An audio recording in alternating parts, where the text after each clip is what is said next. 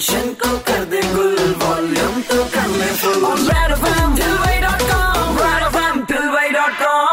पर शो चल रहा है मेरे की तथागत के साथ में और जैसा मैंने कहा था कि कुछ देर में हमारे साथ में टीवी की दुनिया की बड़ी कमाल की पर्सनालिटी होने वाली है और जब भी कहीं से आपको सुनाई देता है आई लाइक इट आपको इनकी ही शक्ल और इनकी आवाज़ याद आ जाती है तो आइए भाई फ़ोन लाइन पे हमारे साथ जुड़ गए हैं।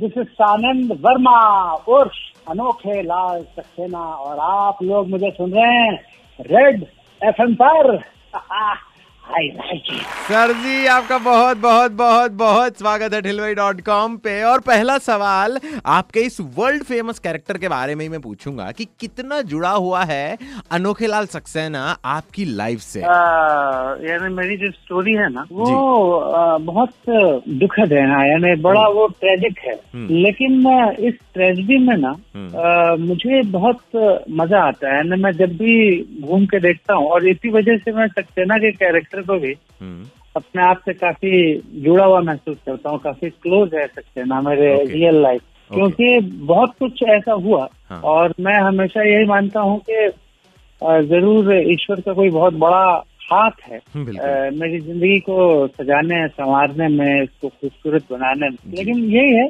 कि मैं उसको एंजॉय करता हूँ और मैं ये मानता हूँ कि जीवन में अगर ये सब नहीं हुआ होता मेरे साथ हम्म, तो आज मेरे भाई जो मैं बना हूँ या आज जो मैं महसूस करता हूँ अपने बारे में या अपनी ज़िंदगी के बारे में जी। वो शायद महसूस नहीं कर पाता बिल्कुल। Right. दिन भर में हज़ार बार लकड़ी छूता हूँ मैं टचवुड बोलता हूँ। क्या बात है क्या बात है। एंड टच वुड यार आप ऐसे ही हमें एंटरटेन करते रहो मेरा अगला सवाल है कि आप क्या बचपन के टाइम में या स्कूलिंग के टाइम में स्पेसिफिकली इतने ही मतलब कॉमिक थे इतने ही हँसी खुशी और ऐसे ही मज़ेदार हरकतें करते थे? स्कूल जाता ही नहीं था और अपने पिताजी के बिज़नेस में उनकी सहायता करता था। मेरे पिताजी का जो बिज़नेस था वो हम्म, किताब बेचने का बिज़नेस था ओके हम्म, वो पब, एक पब्लिशिंग हाउस था उनका छोटा सा। और मैं वहाँ अलग अलग किताब की दुकानों पे जाके उन किताबों को बेचता था। यानी मैं दस साल का भी नहीं हुआ था तब से काम करने लगा था। स्कूल जाता नहीं था हार्डली कभी जाता था लेकिन कभी कभार जब भी गया दो चार बार मुश्किल से गया हूँ। दो चार बार? अच्छा कॉमेडी के बारे में अगर बात करें तो लोग आपको एज ए कॉमेडियन देखते हैं स्क्रीन पर और ये कॉमेडी का हमारे देश में सिनेरियो आपके हिसाब से कैसा है? देखिए सबसे पहली बात तो ये है कि मैं कॉमेडियन नहीं हूँ। जी। कमेडियंस जो होते हैं ना कमेडियन ये जो वर्ड है ना अपने आप कमेडियन वर्ड यूज़ नहीं करोगे ना आप क्या लिखे कमेडियन आप यूज़ करना चाहो तो स्टैंड अप कॉमेडी के लिए कर सकते हो जैसे कपिल शर्मा जहाँ तक कॉमेडी सिनारियो की बात आपने पूछी कॉमेडी सिनारियो हमारे देश में अच्छा नहीं है। और इसका कारण ये है कि आजकल लोग जिस ढंग से काम करना चाहिए कॉमेडी के लिए लोगों को हंसाना सबसे ज़्यादा मुश्किल काम है। ये तो बिल्कुल सही बोला आपने किया। लोगों को हंसाना बहुत मुश्किल होता है। मेरा अगला सवाल आपसे ये है कि हर किसी एक्टर का या हर किसी आर्टिस्ट का एक इंस्पिरेशन होता है कोई आइडल होता है जिसे फॉलो करते हैं। तो आपके इंस्पिरेशन कौन है? मैं इंस्पायर्ड हूँ कुछ ऐसे एक्टर्स हैं हम्म। जो कि बहुत ज़्यादा कैरेक्टर में घुस जाते हैं। अच्छा। जैसे कि एक तो डेनियल डे लुइस है। राइट अ, एक हमारे एक्टर हैं जिनका नाम है पीटर सेलेस हम्म। तो पीटर सेलेस से मैं बहुत इंस्पायर्ड हूँ। अगर इंडियन एक्टर्स के का नाम लो तो अमिताभ बच्चन साहब से मैं बहुत इंस्पायर्ड हूँ। बिल्कुल। बहुत ही उंगलियों उंगली पे मैं गिन के आपको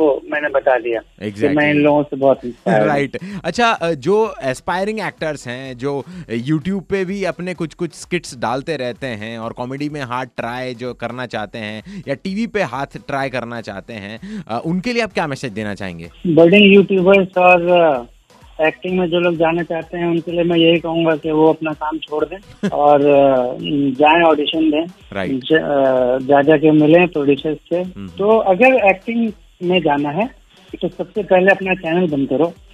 जो भी आपका यूट्यूब पे चैनल है वो चैनल बंद करके आप मुंबई आ जाओ। और मुंबई आके आप दुनिया भर के प्रोडक्शन हाउसेज में जाओ, वहाँ के प्रोड्यूसर से मीटिंग सेट करो मीटिंग फिक्स करो।